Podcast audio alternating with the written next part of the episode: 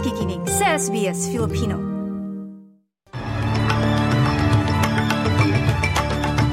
Sa ulo ng mga balita ngayong Martes, ikatatlumput-isa ng Enero. Australia at France magbibigay ng dagdag na tulong militar sa Ukraine.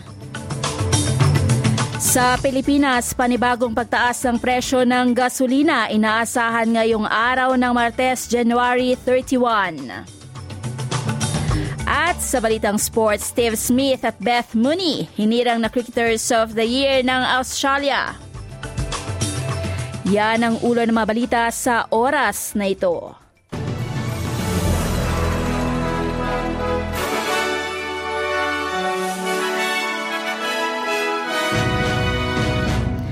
Sa detalye ng mga balita, highly productive ani Australian Defence Minister Richard Marles ang naging pakipagpulong nito sa Defence Minister ng France kasama sa resulta ng meeting ang pinagkasunduan na pagbibigay ng dagdag na tulong militar sa Ukraine. Dumalo din sa 2 plus 2 meetings sina Australian Foreign Minister Penny Wong, French Foreign Minister Catherine Colonna at Armed Forces Minister Sebastian Lecornu. Medyo nagkaroon ng lamat ang relasyon ng Australia at France ng ibasuran ng nagdaang Morrison government ang multi-bilyong dolyar na submarine deal sa France noong 2021. Ani Minister Marles na isaayos na ngayon ang bilateral na relasyon ng dalawang bansa at ang kasunduan ng pagtulong sa Ukraine ay isang patunay. Australia and France working together in providing a supply of 155mm ammunition to Ukraine. This forms part of the ongoing level of support that both France and Australia is providing Ukraine to make sure that Ukraine is able to stay in this conflict and be able to see it concluded on its own terms. Resulta din ng pagpupulong, pinirmahan ang isang letter of intent na layuning dagdagan ang kooperasyon sa mga gawaing pang-space. Makikipagtulungan ng Australia sa France sa paglulunsad ng mga satellites sa kalawakan. Ani Ministro Le Cornu, natutuwa ang France na ipagpatuloy ang pakipagtulungan sa Australia, lalo na sa mga usapin sa Indo-Pacific. The priority of both our governments is obviously respect for the sovereignty of each country and state in the Pacific, goes, of course, for Australia, goes for France through its overseas territory, also respect for the sovereignty of other island states in the Pacific, sovereignty in the air, on land, but above all, maritime sovereignty.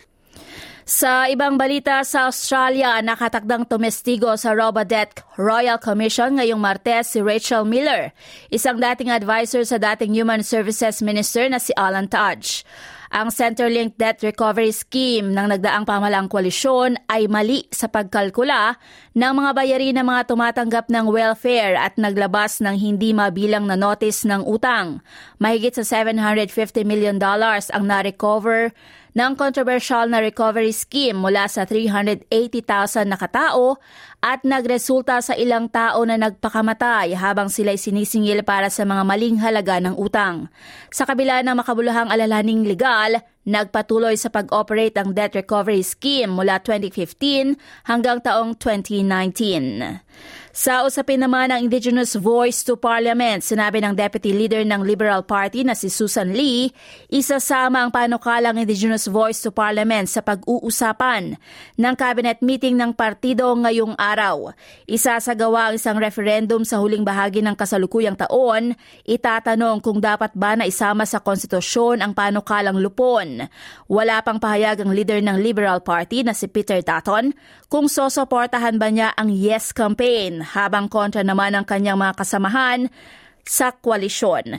Giit ni Susan Lee na dapat na magkaroon ng dagdag na detalye tungkol sa panukala kahit na sinabi ng mga constitutional law professors tulad ni Ann Toomey na ang mga detalye na patungkol sa draft ng batas ay hindi naaangko para sa mga botante sa referendum at ang mga detalyeng ito ay dapat na ilabas sa isang pagkakataon o sa ibang pagkakataon at ito'y trabaho ng mga mambabatas. Anili isasamang isyong nabanggit sa pag-uusapan ng cabinet meeting sa kanilang partido.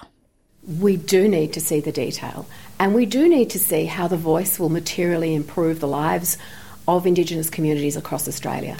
And we, when we were in government, invested considerably in asking those questions to regional communities to understand how Indigenous people from every corner of this country wanted to have their say. Sa ibang usapin, inaasahang tataas ng 0.25% ang interest rate sa susunod na buwan na may kabuang apat na beses sa pagtaas sa buwan ng Agosto. Ito ay banta ng dagdag na pasanin sa nararamdamang pagtaas ng mga bilihin sa ngayon at pressure sa property market. Lumabas ang balita habang lumawa sa 8 0.4% ang buwan ng Consumer Price Index noong Disyembre. Tumaas ito mula sa dating 7.3% dahil sa mataas na sales sa retail. Sinabi ng Chief Economist ng Deutsche Bank Australia na si Phil Donahoe, ang pagtaas ay magtatakda ng pag-akyat ng cash rate mula 3.1% ay magiging 4.1% sa mga darating na buwan. Sa balita sa Pilipinas, tataas ng hindi bababa sa 1 peso kada litro ang presyo ng gasolina, diesel at kerosene mula ngayong Martes, January 31. Ito ang ikatlong sunod na linggo na pagtaas ng presyo ng mga petrolyo sa bansa. Inanunsyo ng mga local oil o local oil firms kahapon lunes ang mga price adjustments at ipapatupad ngayong araw. Tataas ng 1 peso and 30 centavo kada litro ang gasolina gasolina, 1 peso naman ang itataas ng diesel at 1 peso and 35 centavos kada litro ang kerosene. Sa pagmonitor ng Department of Energy sa adjustments ng presyo ng petrolyo nitong 2023, sinabi nito na inaasahan ng 3 pesos and 1 centavo kada litro na pagtaas para sa gasolina 80 centavos naman kada litro para sa kerosene at net decrease naman na 20 centavos per liter para sa diesel.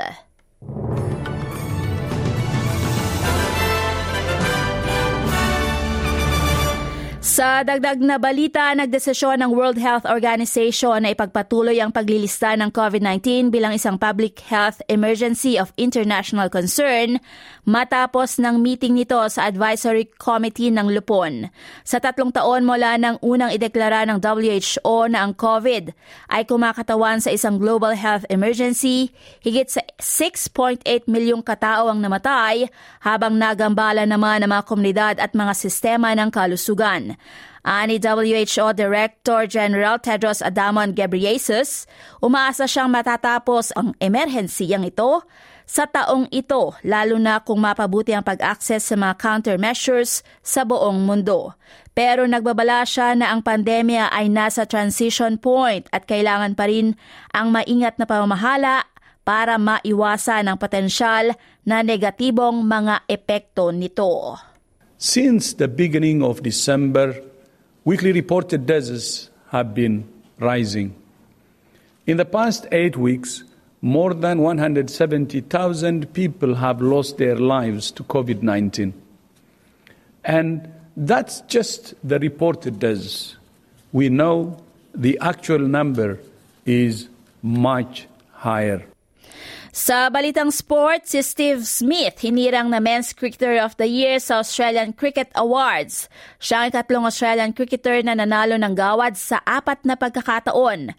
Ang dalawang nauna ay sina Ricky Ponting at Michael Clark. Samantala si Beth Mooney naman ang nakatanggap ng parangal bilang Women's Cricketer of the Year. Ito ang pangalawang pagkakataon na nakuha niya ang gawad.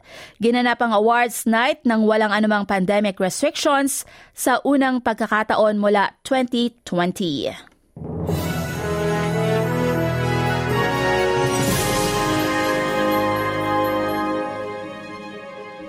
Sa palitan ng salapi, ayon sa Bangko Sentral ng Pilipinas, ang isang US dollar ay may papalit sa 54 pesos and 36 centavos. Ang isang Australian dollar naman ay katumbas ng 38 pesos and 57 centavos. Mula naman sa Reserve Bank of Australia, ang isang Australian dollar ay katumbas ng 70.92 American cents. At sa lagay ng panahon para ngayong araw ng Martes sa Perth, bahagyang maulap sa 36 degrees. Maaraw naman sa Adelaide sa 26. Sa Melbourne, bahagyang maulap sa 23. Medyo maulap din sa Hobart sa 25. At sa Canberra sa 26 degrees.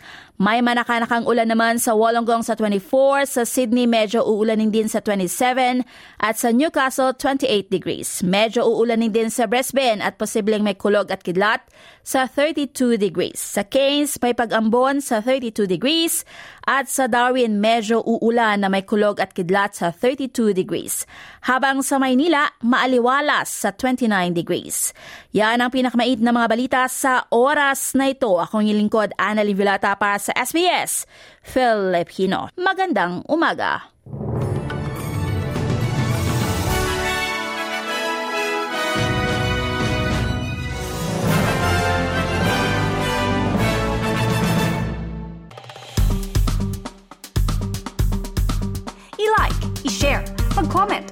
Sundan ang SBS Filipino sa Facebook.